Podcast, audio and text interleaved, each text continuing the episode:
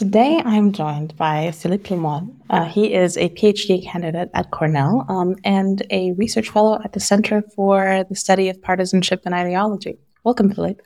Hi, welcome. Thank you so much for for coming on. Um, I've been uh, following your tweets, of course, because that's where I get all my information.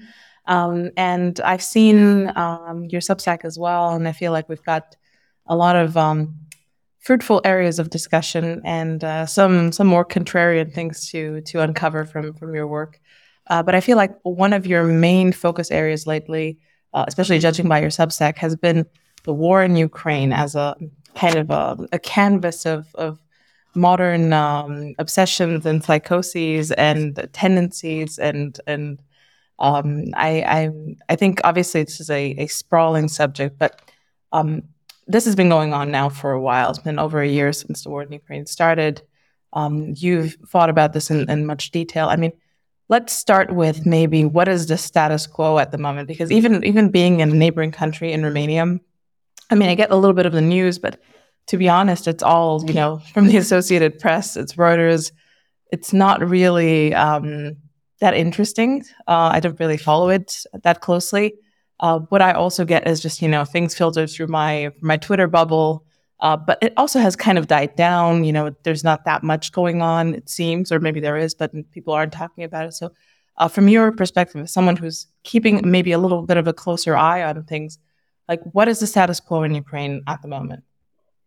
Well, well, it, it's hard to tell for sure. I mean, that's that's part of the issue here. Um, I mean, basically, uh, you know, if, if I were to do like a short summary of the war, uh, I guess everyone expected that uh, Ukraine would be troughed relatively quickly at the beginning, but then it didn't happen. Uh, I think, you know, the Ukrainians were mostly on their own at the beginning for the first, like, say, three months. Uh, and they managed to uh, prevent the Russians from uh, from defeating them militarily. after about three months, I think Western military assistance became more important because basically Ukraine was going to run out of ammunition for very important system, mostly artillery. And so we kind of like, uh, came in, you know, and gave them like NATO standard artillery with the relevant ammunition. And this allowed them to stay in the fight. Uh, you know, for a while, Russia was slowly grinding at, you know, Ukrainian territory. But then at the end of last summer, uh, Ukraine did a pretty impressive and surprising, at least to me, um, counteroffensive and successful counteroffensive in the Kharkiv region in the north, northeast. Uh, and it took back like uh, a bunch of territory that Russia had initially conquered. Then it did the same thing in Kherson, although over there it was much more, uh, it was much slower, much more difficult, probably cost them a lot more losses. Um, then, you know, the Russians uh, did a, a so-called partial mobilization, which allowed them to plug the gap in their line because they had lost a lot of people in the first month of the conflict, and, and this, was, this has become necessary, which kind of like stopped the, you know, Ukrainian gains for a while. Um, and now, like since the beginning of the, well, since about the end of January, I guess, uh, Russia has been going back on the offensive, but not with very impressive results and probably with like a lot of losses. Um, although, you know, they did make some gains. I still think it's likely eventually they will take Bakhmut. Um, there is a similar situation forming in another city, uh, called Avdiivka in the same region with further south. Um, but you know, it, it's not like the results of their offensive, uh, we don't know for sure that they don't have like a larger offensive in the in the works, but it's becoming increasingly unlikely. And so far, it's been rather underwhelming and probably very costly to them. And now we're waiting for a Ukrainian counteroffensive. And so when you're asking me what's the status quo, well, we, we don't really know, you know. One possibility is that we're in the same situation we were at the end of last summer. That is, okay, the Russians, you know, have been going on, been on the offensive for a while without very impressive results. You know, they did gain some territory, but it's very slow and very costly.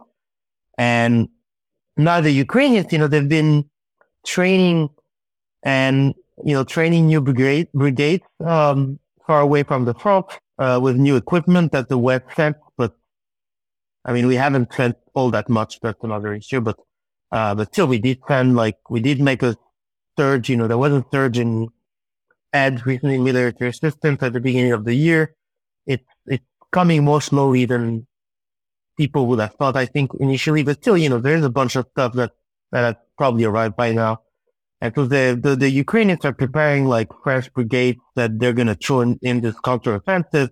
And so, you know, one possibility again is that it will have a similar success as they had last summer, at the end of last summer, beginning of the fall, you know, in Kharkiv and Kherson. Um, and in that case, you know, they will gain more territory again, uh, slowly, um, getting back, you know, the territory that the, that the Russians initially conquered. Um, I mean, I'm sure it will be true to some extent. I would be surprised if they didn't take back some territory. But the question is, will this be enough to induce a negotiated settlement? Uh, I, I really doubt this will be the case, you know, because I think even if they manage to take, so you know, the Russians have uh, created something that people call a, a, land corridor in the southeast that joins Crimea to Donbass, um, above the Black Sea and the the Azov Sea, uh, and so uh, apparently, it's again, it's very difficult to know for sure what's going on, but apparently, the the, the hope of the uh, Western allies of uh, Ukraine, I mean, they're not technically allies, but functionally they are at this point, um, seems to be, at least of the US, seems to be that if Ukraine can uh, cut in half that land corridor, it will, it will threaten Crimea. And because Russia really cares about Crimea, the hope is that if this happens, Putin will negotiate, will make compromises and there can be a, a negotiated settlement and the war can end that way. But first of all, I think it's really obvious that uh, Ukraine can really uh, cut in half the land corridor. You know, they would have to be able to take, uh, in particular, called Melitopol in that area.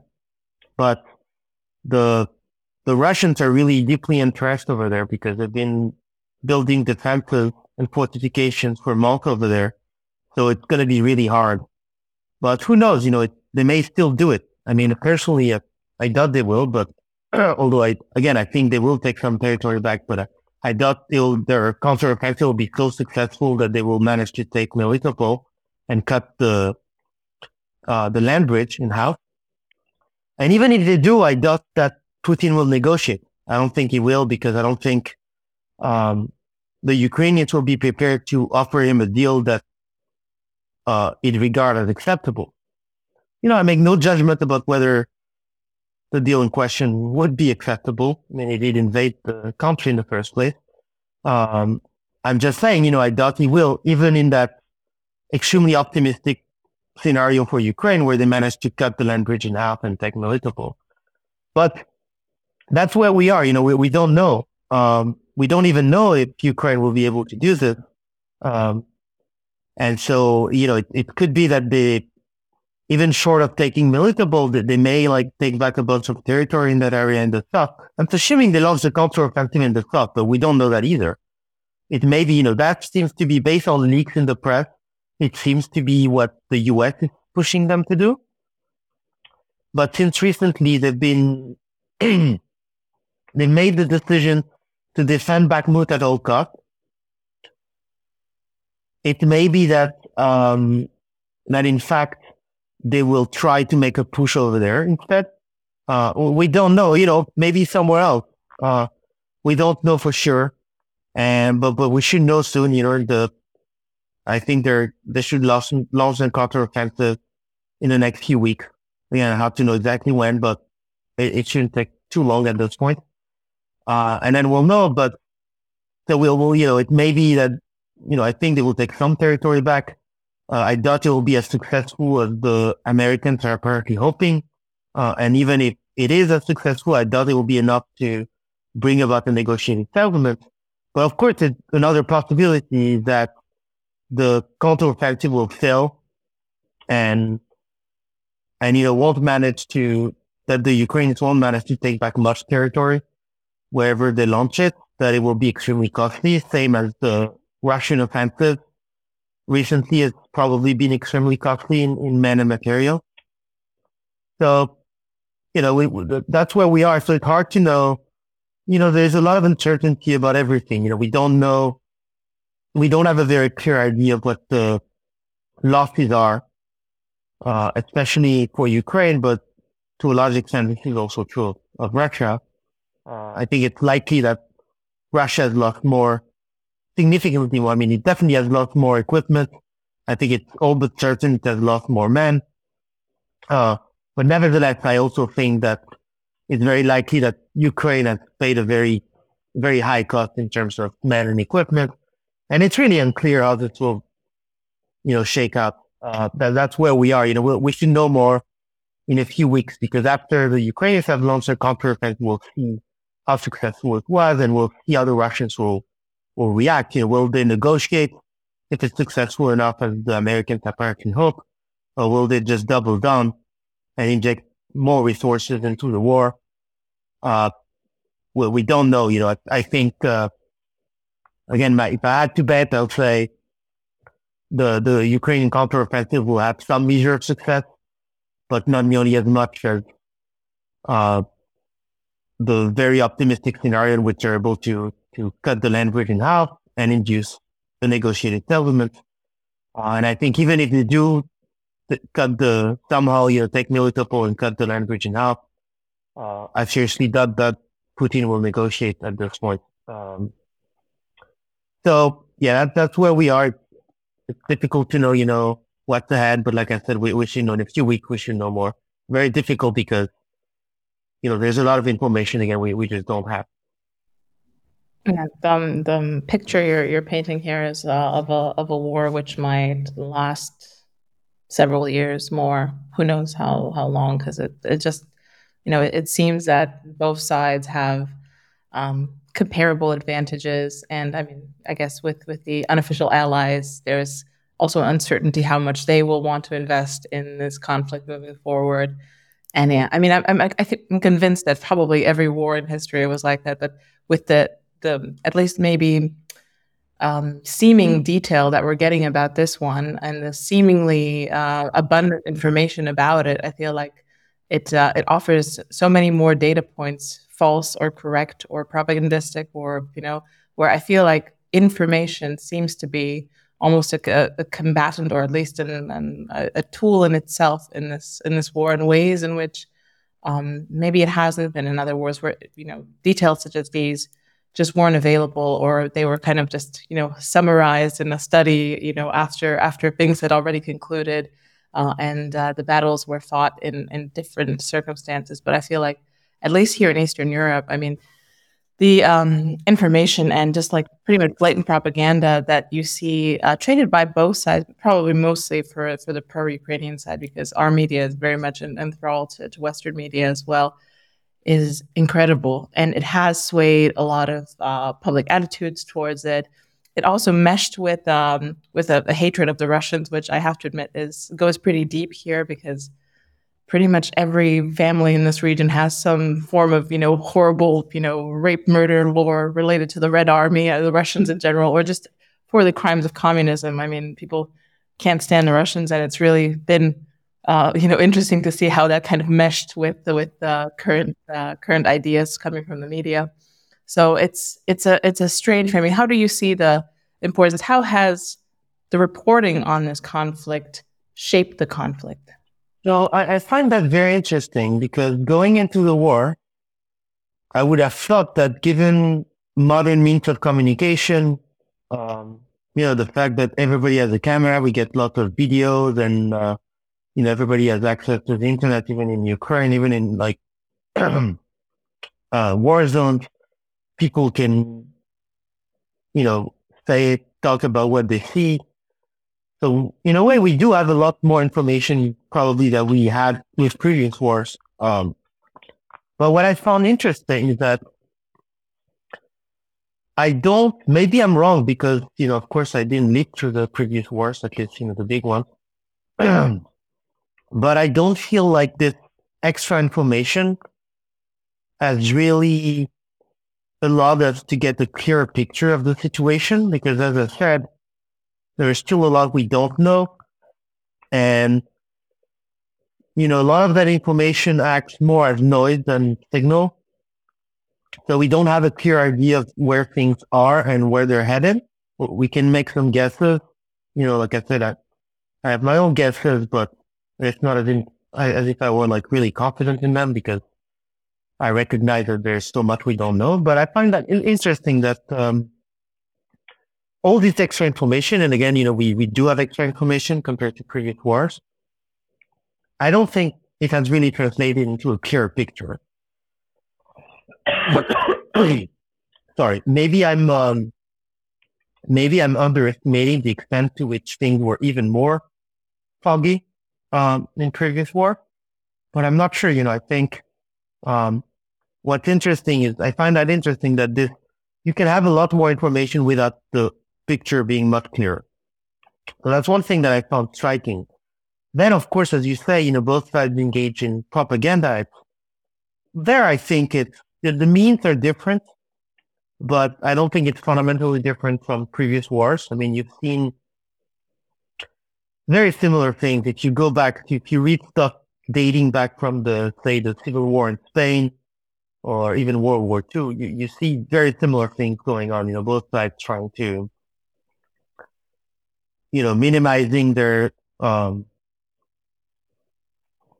their uh, failures and uh, um, magnifying those of the of, of the other side. Uh, uh, you know, a lot of moralistic um, uh, propaganda from from both sides trying to claim the moral high ground.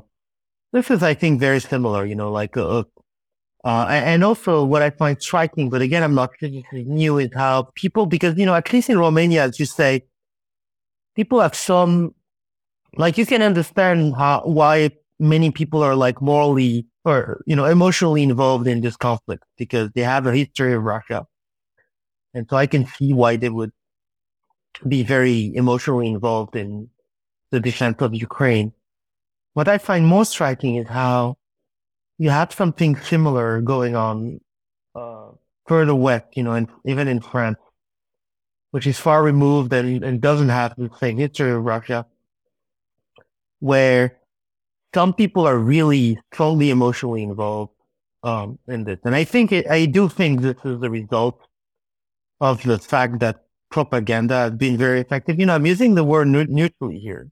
Um, like I think it's propaganda, whether you you think that uh, it's a good thing that we're supporting Ukraine in the way we do, and uh, which I don't, but uh, many people do, and whether you think that uh, Russian invasion is wrong, which I do think it was wrong, but that's a separate question from whether we should help Ukraine in the way we do. Um, my point is that there is a lot of propaganda, and clearly it's been very effective in mobilizing at least some people and making them really emotionally involved. But I find that more surprising in a company like France, which doesn't have this kind of relationship, this kind of history of Russia than Romania or Poland. Uh, so, and, and, yeah, of course, uh, there's been a lot of that, you know, people, I think, you know, the, the ground had been prepared by, um,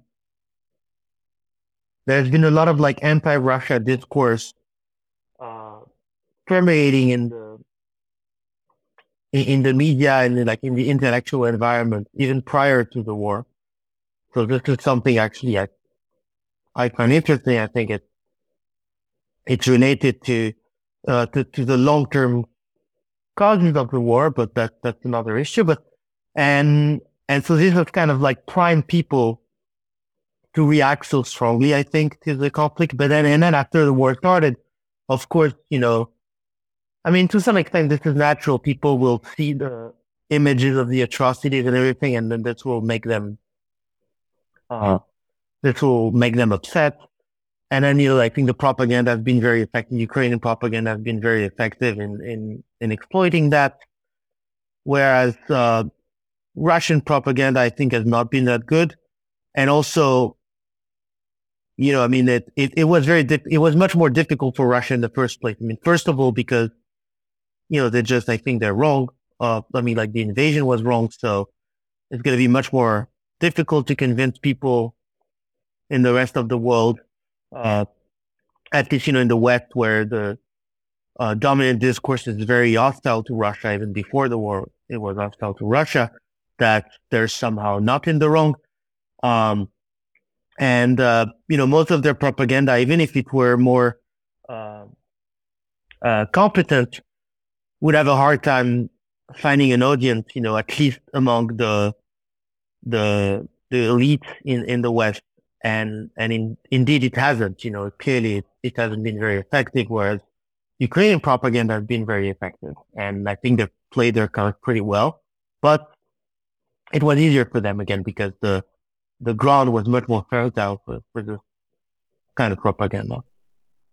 Um, I think there's a, a change not only in, um, like you said, maybe maybe less so in the content of the propaganda, but just in, in the kind of it. It's uh, in the um, speed of delivery, the the you know the the massive uh, volume of it that you can um, yeah distribute at the same time, and also the kind of the, the confusion about what's what's real and what's not. I guess that's also not necessarily new, but it's just you know there's a mass of kind of very potent, like audio video type of information, which we've seen in the past. I mean, it, it really swayed things in pretty much every recent scandal from, you know, foreign color revolutions, like you, uh, you saw that with the Arab Spring, uh, to like George Floyd was essentially an audio video propagated, you know, mass movement.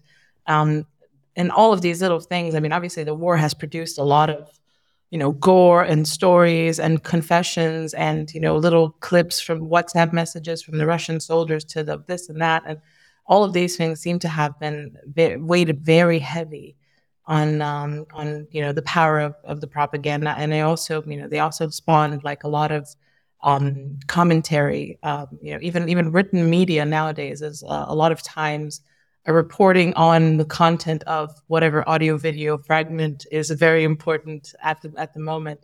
Um, and I think this kind of meshes a little bit with your um, theme or your your thesis of a kind of liberal imperialism, um, from the fact that a lot of these uh, tidbits of information, like audio video clips, um, are highly morally valent, and they just they they spawn these like very because you said okay, Romania is, is logical. You know, we we have kind of this blood memory of the Russians coming here, but you can um, kind of incept blood memory into people by showing in group members being hurt or people who you perceive might be in group members being hurt by a supposed out group. Um, and then you're essentially kind of, you know, kickstarting things that, you know, you wouldn't have a sense for um, just by presenting these audio. This, this was also the case with the, uh, you know, the, the baby washed up on the shore, like all sorts of, you know, terrible things that you can essentially, you know, used to to sway politics in your direction. Um, so I wonder how you think that, you know, this the capacity to spurn people to moral outrage has been used in this in this conflict and in other instances of, of, liberal imperialism. Maybe you can go into the thesis of liberal imperialism as well. Yes. Um, so what I call liberal imperialism rough, very roughly. So I wrote a long essay on this uh, on my Substack. If people want to know more about this, what I call yeah, liberal imperialism, but um, roughly the idea that um, our foreign policy, when I say our, I mean the West foreign policy, uh, Western countries foreign policy, should aim to um, to spread liberal values across the world, basically. So we shouldn't just, uh, and you know, and so we should, we should aim at regime transformation. I'm using regime transformation, the expression regime transformation rather than regime change, because regime change is strongly associated, this expression is strongly associated with one very specific type of regime transformation, namely armed intervention to bring about the change of regime, uh, in a, in a country. But regime transformation is much broader than that You can, there other types of policies, including less aggressive policies than like an actual inter- arm intervention that aim to bring about a, a transformation of, of the country regime. And so what I call liberal imperialism is uh, very roughly, again, I, I go into more detail in the, in the piece, in the essay, but is the, um, a policy, uh, aiming to, uh, transform regimes, uh, you know, all over the world, uh, to turn them into more liberal regimes, to spread liberal values. And so it's the idea that our foreign policy should reflect our liberal values and that we shouldn't, for instance, uh, we shouldn't have normal relations with non-liberal regimes. We should kind of like quarantine them and pressure them in various ways so as to bring about internal change uh, in a more liberal direction in those countries. So in some cases, it will take the form of an actual armed intervention, but this is pretty rare because those are risky and costly endeavors. But uh, in other cases, it will be more so, you know, we'll use economic sanction uh, we'll fund pro-democracy liberal organization in those places. We'll use various kinds of soft power. Um, you know, it it uh, it can take a lot of different forms, and uh, and so that that's what I call liberal imperialism. And of course, um, propaganda and especially images, you know, videos, photos, are are one of the ways in which uh, people are whipped up against non-liberal regimes and into supporting this kind of policy. So, you know, people will, um, I don't know, like show, uh, show pictures of, uh, Uyghurs camp, you know, satellite pictures of Uyghurs, well, internment, Chinese internment camps in, in Xinjiang, uh, where, you know, Uyghurs are kept. Uh, and so they were used this to, justify on like harsh, you know, policies like decoupling, for example, which is the policy of, you know, reducing the amount of trade between China and the West, uh, so that we don't, we're not reliant on China anymore. We can, uh, you know, we, we can, it, it's less costly for us to apply pressure, uh, so that the regime, you know, the Chinese regime will change in a more liberal direction. Um, and I, you know, and, and of course, yes, people are going to use videos, people are going to use photos to, you know, those media are extremely powerful because they, they have a very strong emotional effect on people. So you were mentioning, you know, the picture of that little kid washed up on the coast of um, Turkey after, after trying, or maybe was it was it Greece? Anyway, was trying to make his family was trying to cross uh, the sea, you know, to get to Europe from Turkey, and, and of course, you know, this is, this is something that has a strong effect on people. So if you're doing propaganda, you're going to be using that stuff. Um, you know, the other side does it too, obviously. But again, it's not very effective because they don't have many relays here. I mean, they, they do, you know, you know, you have a lot of people here who are receptive to, pardon me, uh, were receptive to Russian propaganda but they tend to be people are not very influential. You know, like the what Clinton called the deplorables. Um, so yeah, I mean, those people, you know, and you know, there are lots of those people who are susceptible to Russian propaganda and who also use, you know, images, videos, etc. Uh, in the West, but they tend to be this kind of people, people who have no influence.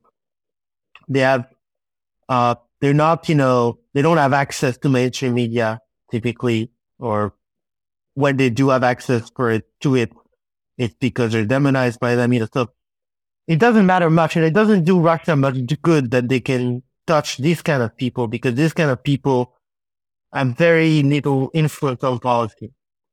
And on the other hand, Russia has close to no influence. Russian propaganda has close to no influence on people who do have influence on policy in the West. So, you know, the uh, intellectual and policy elite, they're not susceptible at all to Russian propaganda. Uh, first of all, because to a large extent, they just don't look at it or listen to it. You know, they don't read, you know, Russia, you know, they don't read or watch Russia Today or that sort of thing. Um, but also, even if they did, uh, again, they're primed to be hostile to Russia.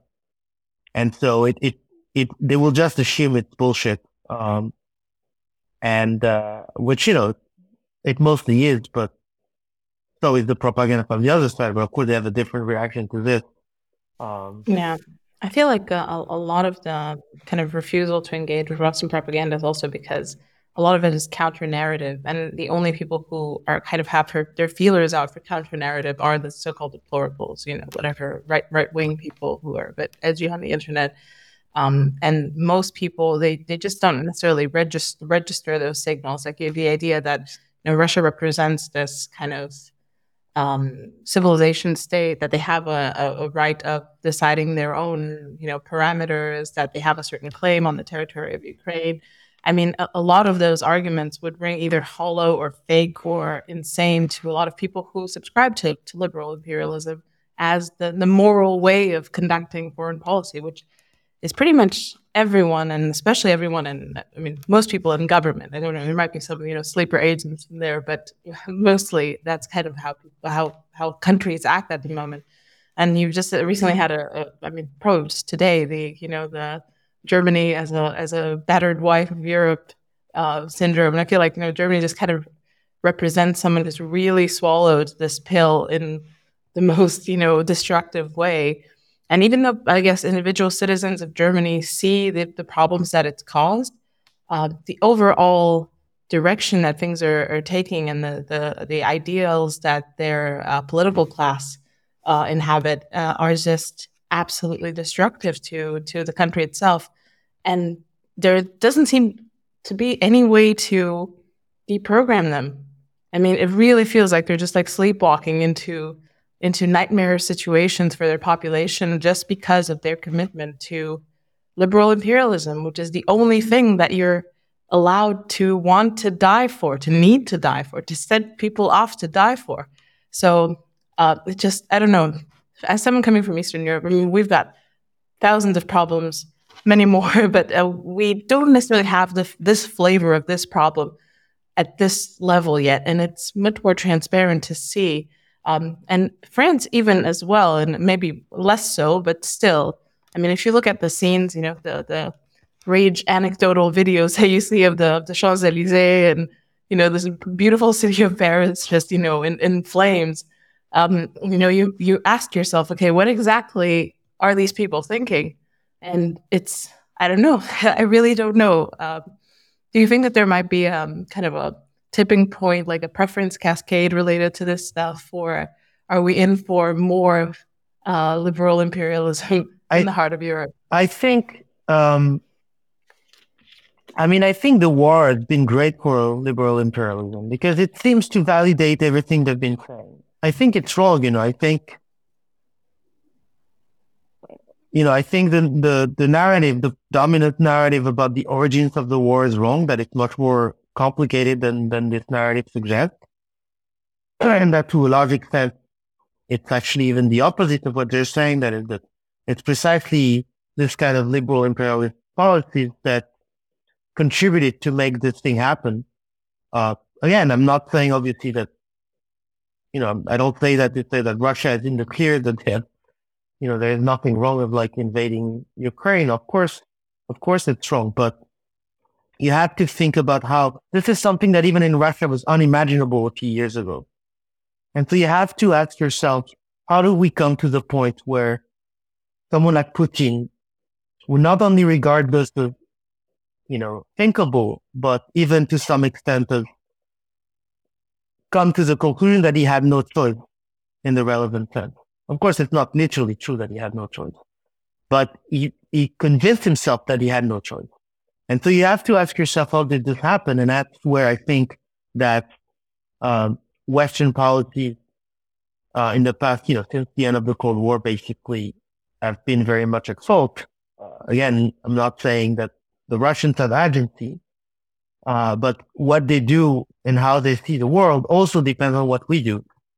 And so I do think that, uh, but you know, uh, nevertheless, to explain this, you know, working on something at the moment to, which is basically going back on the history of the post Cold War relations between the West and Russia to try to understand how we get we got to this point. But precisely to do this, you need to go back on 30 years of history that most people don't know and don't care about. You know, really obscure stuff that happened in the 1990s and the 2000s that kind of like contributed to the deterioration of relations between the West and Russia and, and shaped the way in which the Russians were framing the issue and how they saw their options. So you have to do this, but you know, this is very long and most people are not going to read this stuff because it's just boring to most people and they don't have time or they don't, they're not interested enough to take the time. Um, whereas if you're a liberal imperialist, you have a ready-made narrative that's superficially very compelling. You know, you, you've always been saying that the Russians are, um, least the Russian regime is, is this evil regime that's uh, hell bent on world domination or at least dominating Eastern Europe, and you know wants to invade it, uh, its uh, neighbors, you know, or at least you know use uh, force or the threat of force to compel them to do their to do what they want. And you know, superficially, it looks as though this is exactly what happened because one thing's clear that Russia did invade Ukraine, and you know it wasn't forced to invade Ukraine. It's not as if Ukraine like attacked Russia first or anything. Uh, I mean, you know, you sure you know the Ukrainians were shelling uh, ethnic Russians in in Donbass, but I mean Donbass is technically you know it's, it's legally part of Ukraine, and you have like funny people who went there and started a civil war. Basically, what do you expect the country to do? You know, no country is gonna let part of of its territory go away uh, without doing anything, especially since if you look at polls in 2014, even in, in Donbass, the majority of people didn't want to secede from Ukraine, even though a sizable minority did. Um, it was still a minority. So, you know, um, bottom line, you know, Russia wasn't forced to do this. They did this. So it, it seems to validate everything that the liberal imperialists have been saying for forever. I think it's wrong. Again, I think if you if you look at the history more closely, you will see that this narrative is wrong. But never, nevertheless, it's extremely superficially, it's very compelling. And that's why I say that this war has been great for the liberal imperialism because it seems to validate what they were saying. Whereas people who oppose it, um, you know, they have their work, you know, it, it's very difficult for them because they have again to, they're fighting a losing battle. You know, on the one hand, you have people who can uh, tell you a narrative in like 30 seconds that seems superficially very compelling, uh, that promote their worldview. On the other hand, you have people like me. If I want to explain why this is wrong, I have to go back on 30 years of history. It's going to take forever, you know, like most people are going to tune out after two minutes. Like I said, it's fighting a losing battle. So that's why I say the, the war has been great for, for uh, liberal imperialism. So how I see this going, you know, um, you know, I, I would nuance what you said because you said that people in government are on board with that stuff. I mean, sure, liberal imperialism is definitely the dominant strain of foreign policy thinking in, in Western government. I don't deny this. But you do have a lot of people who have, you know, first of all, lib- even liberal imperialists come in different stripes. And so some are more extremist than others. And you have a variety of liberal imperialist and some are more moderate in, in Western government. But you also have, even today, there are still people, especially in a country like France, you still have a lot of people in government who don't think that way. The problem is that, um, they're in the minority and or at least, you know, people who are liberal imperialists in government, they have more, uh, they have more weapons to uh, impose their preferred policy. But you have internal debates, you know, like you, people shouldn't think that there are no debates within Western governments about what to do. I don't think that most Western governments, you know, we kind of sleepwalked into our current policy towards know, I think it's a mistake to think that from the beginning, Western governments were gung ho on defending Ukraine and decided from the outset to commit themselves to the defense of Ukraine. That's not at all what happened. If you look at the articles from even as late as March 2022, So like two or three weeks into the war, uh, according to the press at the time, Western governments were still uh, planning for a Ukraine government in exile and basically founding an insurgency in Ukraine because they were still expecting that eventually Russia would win. Um, you know, it's just that the Ukrainians didn't cooperate and like didn't lose. Uh, and so after this, it became much more difficult. You know, the pressure to do something became very strong. You know, people would say, well, you know, look at the Ukrainians. They've fought very bravely.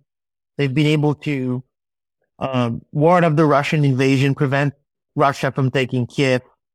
Um, but now, you know, if we don't help them, if we don't send them artillery and ammunition, they're going to lose not because they don't want to fight, not because they lack the will to fight and resist the Russian invasion, but because they simply don't have the material means to to keep fighting.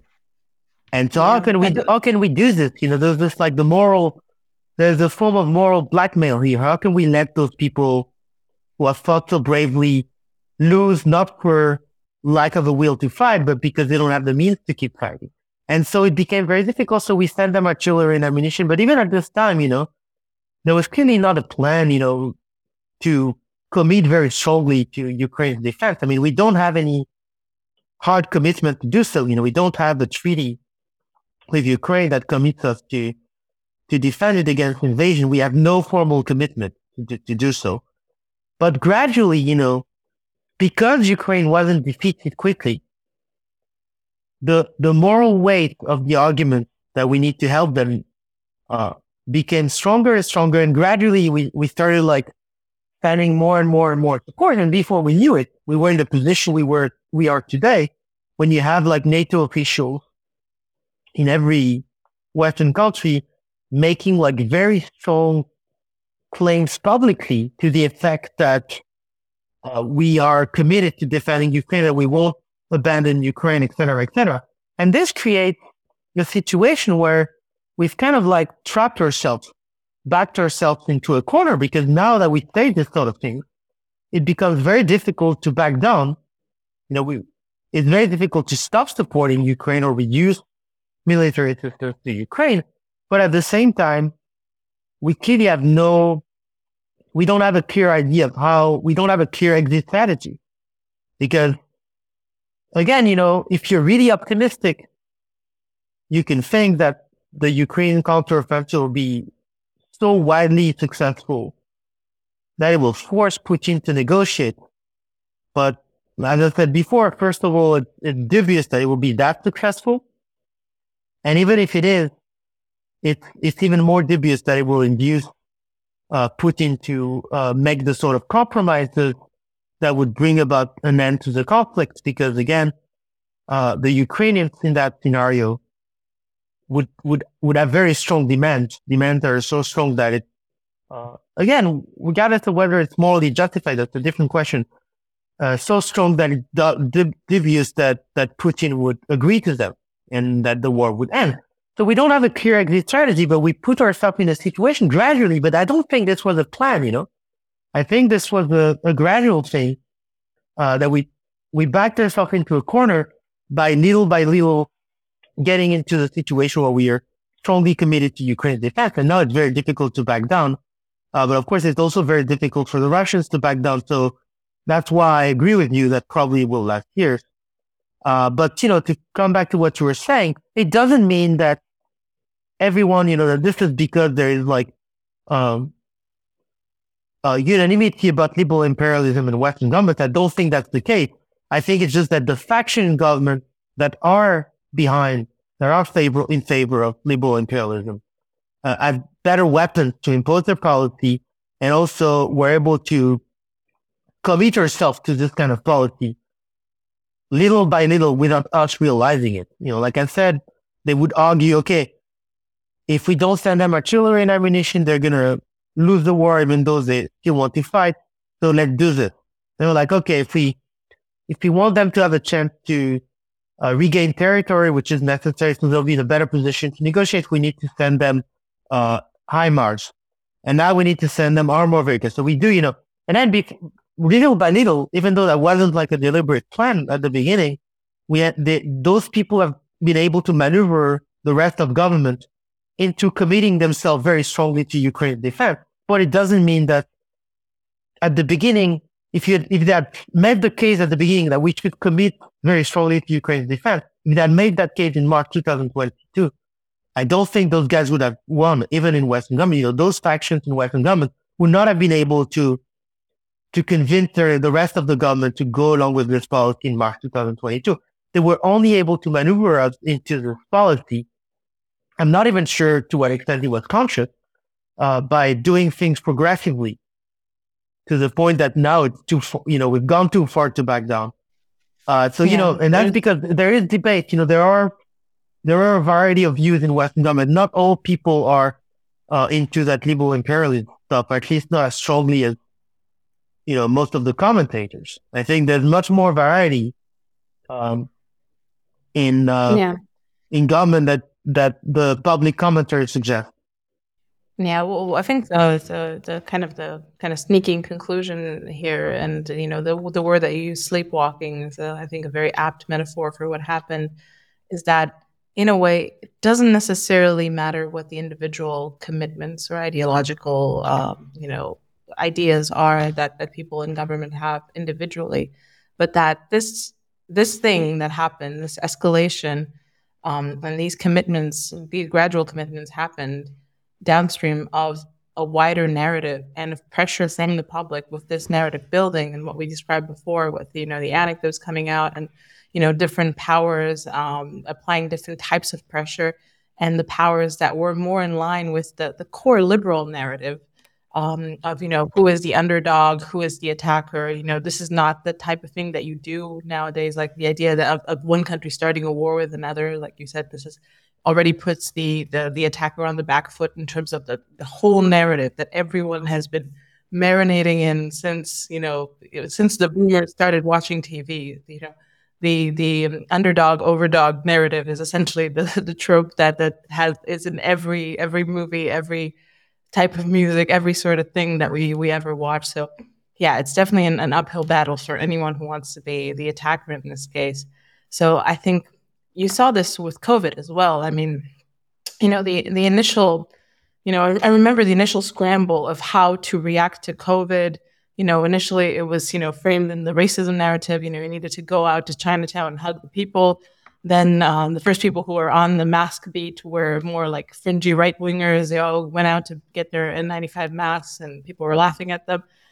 And then slowly, the, the narrative aligned a little bit, and then it was pretty clear that you know the pro-mask faction um, was liberal. And then also, it was really interesting how those articles that came out right about as, as COVID was starting with the hammer and the dance, you know, um, two weeks to stop the spread, flatten the curve type stuff, all of which have become, um, you know, co- common verbal currency now. You know, now you hear two weeks to stop the spread, and you know, you, you know exactly what it's referring to. Um, became influential, influential in elite circles. Then China lockdown started then every other country, uh, you know, seeing also the you know the, the visual of people people collapsing on the streets of Wuhan, um, all of that created this pressure to escalate into the direction of the Chinese policy, which was lockdown. So lockdowns we got. You know, uh, British Prime Minister was not on board with it, but then you know a week later he he suddenly was. So um, it really does seem like there's a, a vanguard that happened somewhere else but government where all of these things are decided, maybe not necessarily decided, but influenced enough to to push policy in the in the core where the actual policy happened. Um, and I feel like that's kind of what's happening with Ukraine as well. So I think it's different though, um, or at least I'm really not sure it's the it's the same. What I mean by this is that in the case of lockdowns and you know COVID restrictions in general, um, I'm really not sure that you know, I think it, it, was much more contingent. It's not as if, I mean, in fact, the elite narrative before this was opposed to, to those kind of restrictions. If you read at WHO, uh, papers on, you know, uh, pandemic preparedness and, and even like the various government, uh, pandemic, uh, preparedness plans, they were actually arguing against this type of extreme measures. But I think what I say it's contingent is that, so of course, you know, China first did the, the lockdown and that provided an example to the world. But I think probably what, what, what was more important, although it probably wouldn't have happened if China had not done it first, you know, in Wuhan, is when the Italian government did it. And then it started a cascade where um, it became, you know, this type of, of response became the default response. And it stayed the default response for the duration of the pandemic.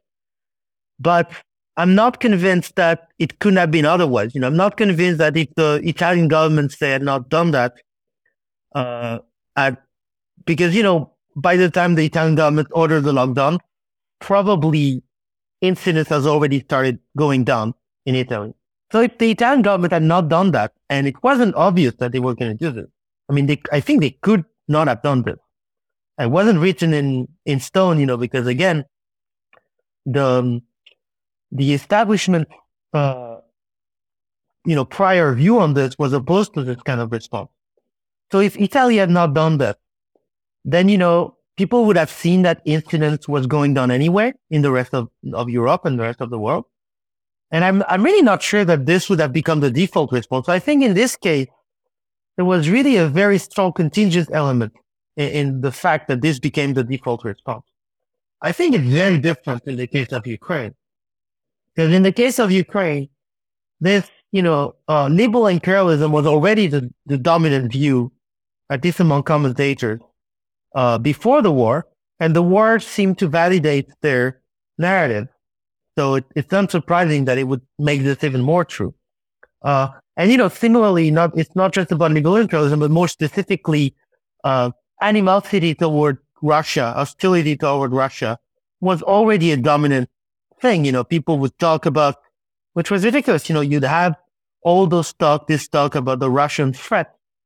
You know, and I spent years, and I remember I, I, I went back to previous discussions I've had on Twitter on this, like I found one from 2017, which is the, literally the year I got on Twitter. I actually had those conversations even earlier before I was on Twitter, where I was arguing with people talking about the Russian center. What are you talking about? I mean, Russia has the GDP that's between that of Canada, if you look in nominal terms, and uh, Germany, if you look in PPP.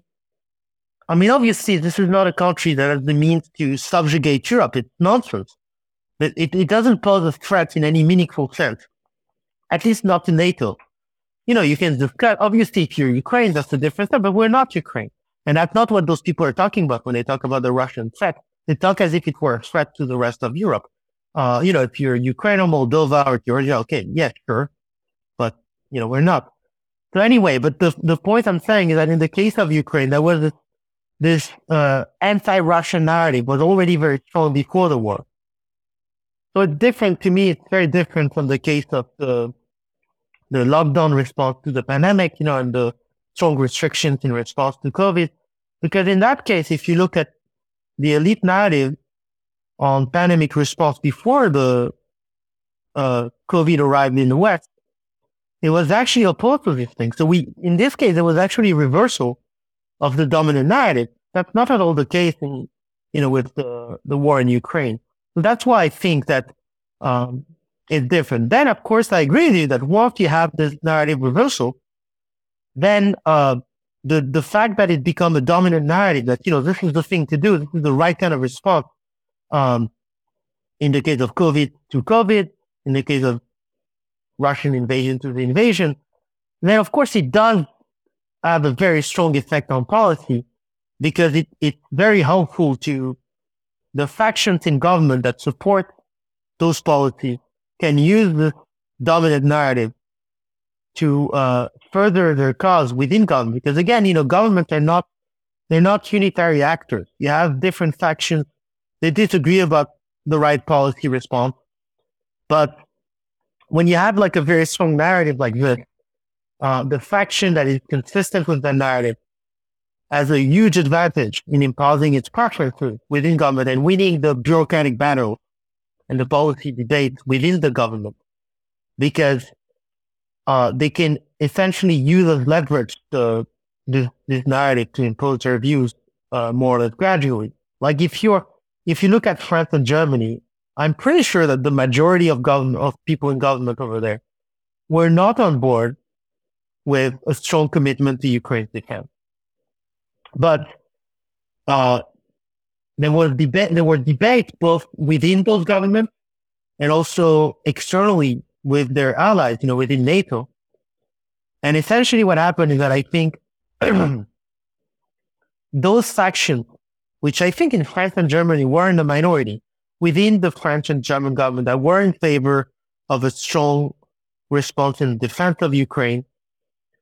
Um, and, and those governments that were in favor of the same elsewhere in NATO, like in Eastern Europe, to a lesser extent in, in the US, to a greater extent in the UK, uh, were able to um, essentially bully the majority of people in the French and German governments who were reluctant to do this into doing it gradually. And, um, you know, because they could, I mean, imagine if Macron, which he did, you know, at some point, like what he used to know it says it less, but it, still occasionally does, but, you know, says that uh, we need to like give an off ramp to Russia to facilitate uh, an end to the, to the war or whatever uh, immediately they get shamed, you know, into submission, basically. Uh, you have like all those articles say, oh, this is, how can he say this? You know, he's essentially aiding and abetting a, uh, an international criminal, blah, blah, blah. And, you know, this is very difficult, you know, and this makes it much easier for people within, for the faction within the French government that is on board with liberal imperialism to impose their preferences and win the, the internal battles inside the government because they can use this outrage from the outside, be it from NATO allies or be it from the media in France or and elsewhere to to win the battles and uh, impose their policies. So you know you have it's not that there is no diversity of thought within Western government. There there really is, but the fact that uh, the commentary is so uh, unanimous makes it very hard for people who oppose the prevailing view in, in the commentary to, you know, to impose their views. I mean, even so, it's still not easy. Like I said, it would never have happened. We would never have made this strong commitment to Ukraine. Um, like, you know, again, despite this near unanimous uh, agreement with that policy in the commentary among commentators in the media, etc. I said before, if the faction that was on board of the program uh, inside the French and German and even American government had tried to tell this policy of a, an un, seemingly unlimited commitment to Ukraine's defense in March 2022, it would never have worked.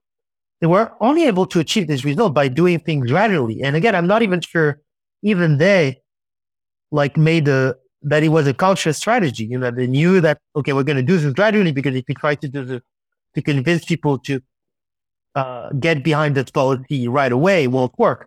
I think for the most part, they, even they like didn't feel like this. Uh, it wasn't like a conscious strategy. So my point is that, um, despite, you know, this, the, the media unanimity and like this dominant narrative, it's not all powerful. Uh, it, it still took a long time, uh, before the Western governments adopted the, the policy that is, um, suggested or, you know, implied by the dominant view. And even so, even today, you know, it's still, we still don't go as far as the, the narrative would want us to go. You know, I mean, you know, there's still a lot of things we're not giving, we're not giving Ukraine. We're not giving them like long range weapons that they're asking for. We're not giving them, I mean, Poland recently sent a few MiGs, but we're not giving them, you know, a, a fighter jets uh, for the most part. Uh, the number of tanks we're sending them you know, it's really not that impressive. Like we've committed to send them like two brigades worth of tanks. Basically, we haven't even sent all of that yet. We're dragging our feet in doing this. So even today, there's still a lot of people within Western governments, including the UN government, who are, I think, clearly dragging their feet. Uh, so this, this, you know, the, the media narrative, I'm not, it's clearly powerful, but it's not all powerful. You, you know, people, you know, the factions that oppose this kind of policy within Western government, they still have a lot of ways to uh, procrastinate, uh, you know, delay you know, various like delaying tactics. Uh, and, and, you know, we're still, we're still a far cry from the kind of thing that we do if the maximalists that we hear a lot in the media had their way. Uh, so it's a, it's a complicated picture. You know, I don't think, I don't think we should oversimplify things as, you know, and present, present the situation as if like the, the prevailing narrative in the media was all powerful because it's not, but it is very powerful still. And, and it does have effect and, and it still, it, it did play a major role in the fact that we have the policy we do now. Can an explicitly realist policy um, be implemented now and, and with and held in, in the West? I mean, have you seen any examples of that happening without it being pulled into the direction of, of media pressures? No, I, I don't think um, I mean, you know, in the past we did well it's not true. It you know, it's not true that we had like a realist policy in our relations with Russia, but let's say it was more realist than it was than it is now. Uh, again, the the invasion made it really hard for for realists, um, and and uh, and much easier for liberal imperialists. Um, I, I, don't think it. I, I, think there are two problems. It's not just um, it's not just that the the dominant narrative, you know, dominant liberal imperialist narrative in the media makes it very hard for realists to win policy battles in government. Although this is a real thing, you know, this, this is a problem. But it's also that increasingly uh, realists are isolated in in uh, in government. There is a personal problem. If you look at the U.S. in particular, um, in the first Bush administration, I'm talking about Bush the elder, you know, Bush 41, there was actually a lot of old school realists. And Bush himself was very cautious. Uh, he was not prone to this kind of like ideologically driven uh, foreign policy schemes. Um, he was a really cautious guy. He, um, I'm not saying, you know, I agree with everything he did, but he was definitely, you know, he and a lot of people in that government were a very different breed than the people we have today. But the thing is that the new generation are overwhelmingly on board with liberal imperialism. There has been a generational, generational change. And so there's a personal problem. Even if you are a realist, say you're a realist politician, uh, and you manage to get elected, which is very possible because most people don't care about foreign policy. You know, they don't vote based on foreign policy.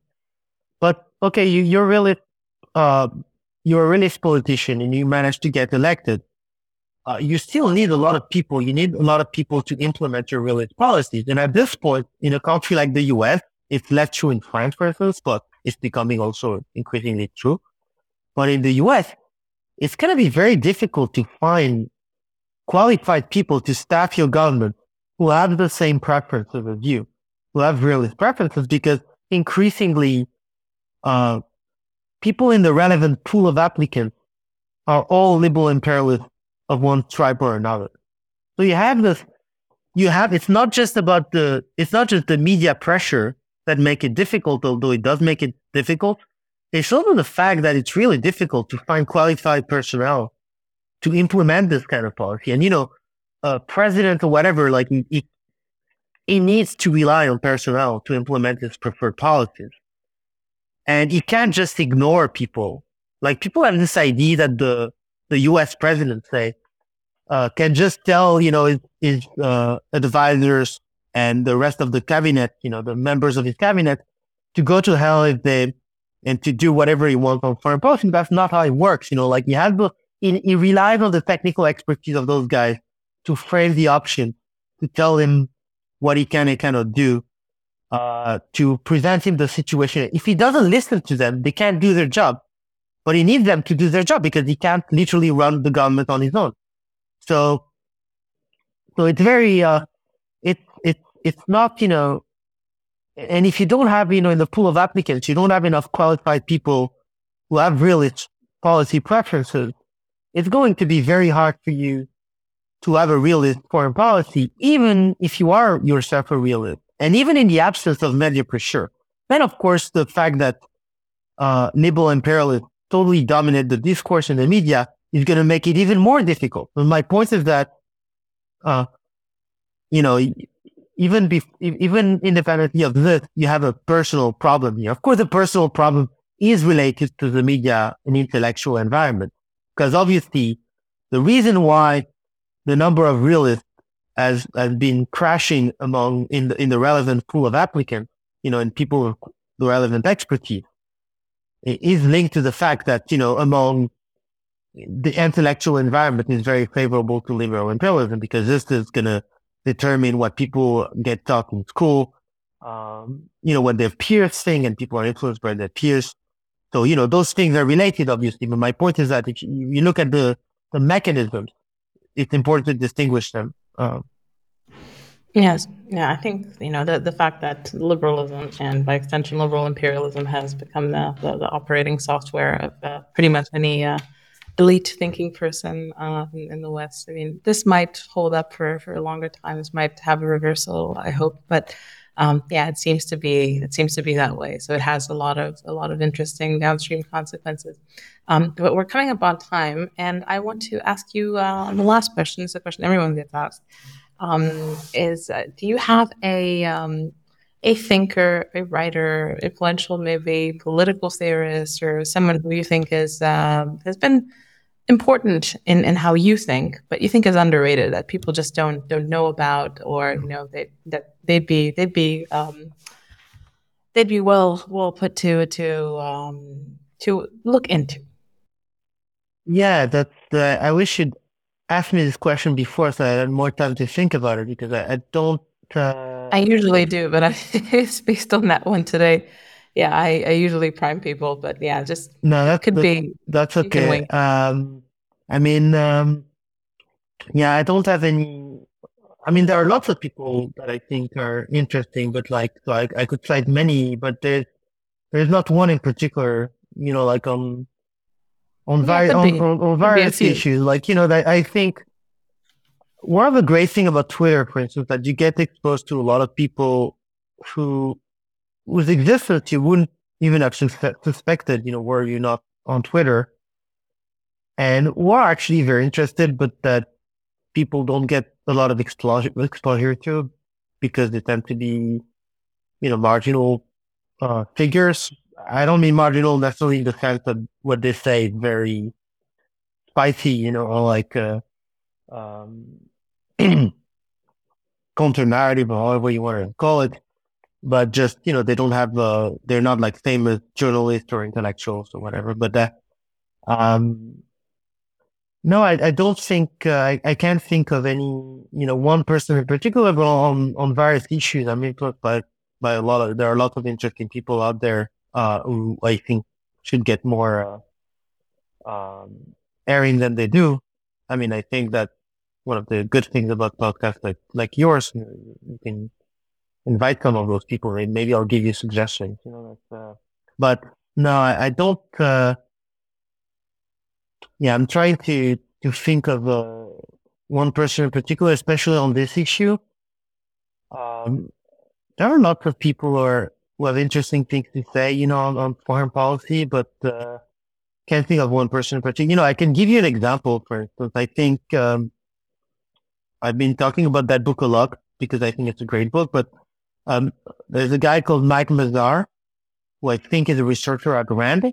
So it, it, it couldn't be more establishment. You know, at RAND, the think tank that, uh, that traditionally has close ties to the U.S. military establishment. So really, it's not like a marginal, uh, figure, but he wrote that book, uh, called Leap of Faith about the decision that examined how the decision to invade Iraq in 2003 was made and so it's based on a lot of interviews, uh, memoirs, the travel material, etc. Um, and I think it's a very interesting book that uh, uh, is very relevant to the current discussion about Ukraine because basically argues that uh, most of the arguments that were put forward you know, in favor of invading Iraq were post-hoc and that the thing was mostly an emotional thing, really. Uh, basically, the U.S. decided to invade Iraq because after 9-11, it was kind of similar to the decision of like a guy in prison who on the first day arrived, uh, decided gonna fuck up the biggest guy he can find in the courtyard to make clear that, you know, he's not to be messed with. And it was something similar with the U.S. where, uh, they had just been hurt badly all their soul, which had never happened. Uh, you know, exclude Pearl Harbor, which wasn't on the mainland U.S.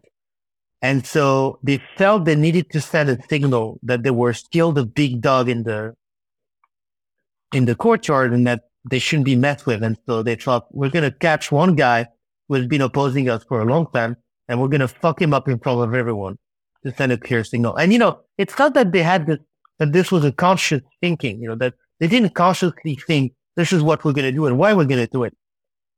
But he's arguing basically that this is why they did it. And then they came up with all sorts of rationalizations that are more acceptable even to themselves, because most people don't want to accept that this is how they think, even if that is in fact how they think, uh, to invade Iraq. But you know, you know, more generally, it shows how uh, foreign policy. People think of foreign policy as being determined by the kind of like cost benefit calculations that people present when they talk about that stuff um, in public debates and but eh, what it shows is that, you know, the emotional element is much stronger than people realize. And, um, and also it shows how you can gradually, uh, put your hand in a mechanism that you don't control, you know, and, and, and get into a policy that has like unforeseen consequences because you were dominated by those emotional elements and, and didn't think things through. And uh, I think it, it's a book and it's Leap of Faith by Mike Mazarr um, I think it's a great book that has uh, a lot of relevance to current the current debate, you know, about Ukraine. Uh, but you know, I wouldn't say that it's not as if like this guy was like my main influence on foreign policy. It's just one example of of a book that more people should read and a guy that because you know he's been commenting a lot on, and I think he's been much better than most people on this topic and on Ukraine. Uh, so yeah, that's just one example. If I had to give one example, that that would be the, the probably the best book I've read on foreign policy in the past two years or, or so. Yeah. Excellent. Yeah, I mean that's definitely a, a new recommendation. I haven't heard of this, and yeah, I think it's it's highly relevant, and it's it pierces through the the illusion that for some reason, like you know, super you know, not non-individuals make better decisions than than individuals, and, and kind of how the, the pitfalls of, of individual individual irrationality uh, can can catch up to to these supposedly better informed, better you know, um, resourced, uh, more uh, more collaborative places. And yeah, it's uh, it's kind of scary because it feels like you know, kind of that's kind of the meta theme of our conversation today. How you know small escalations, you know, different incentives for different actors and, and different places can lead to pretty strange outcomes uh, that don't necessarily reflect uh, the information on the ground or anything, but you know, the incentives of the different actors that participate in this whole thing. So yeah, thank you so much. This is this is a really good conversation. Um, is there a place that you'd like to point people? I know you have a Substack.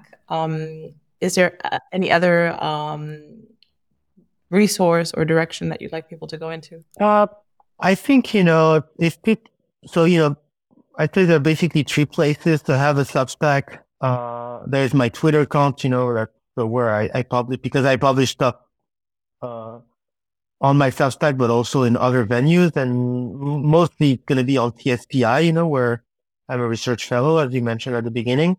So they can check my blog on CSPI's website as well my Twitter account and my Substack. And if they have this, you know, if they follow my Twitter account, basically, they will, you know, I, I share my work over there. So it's kind of like the one place, if there is one place that, that would be this.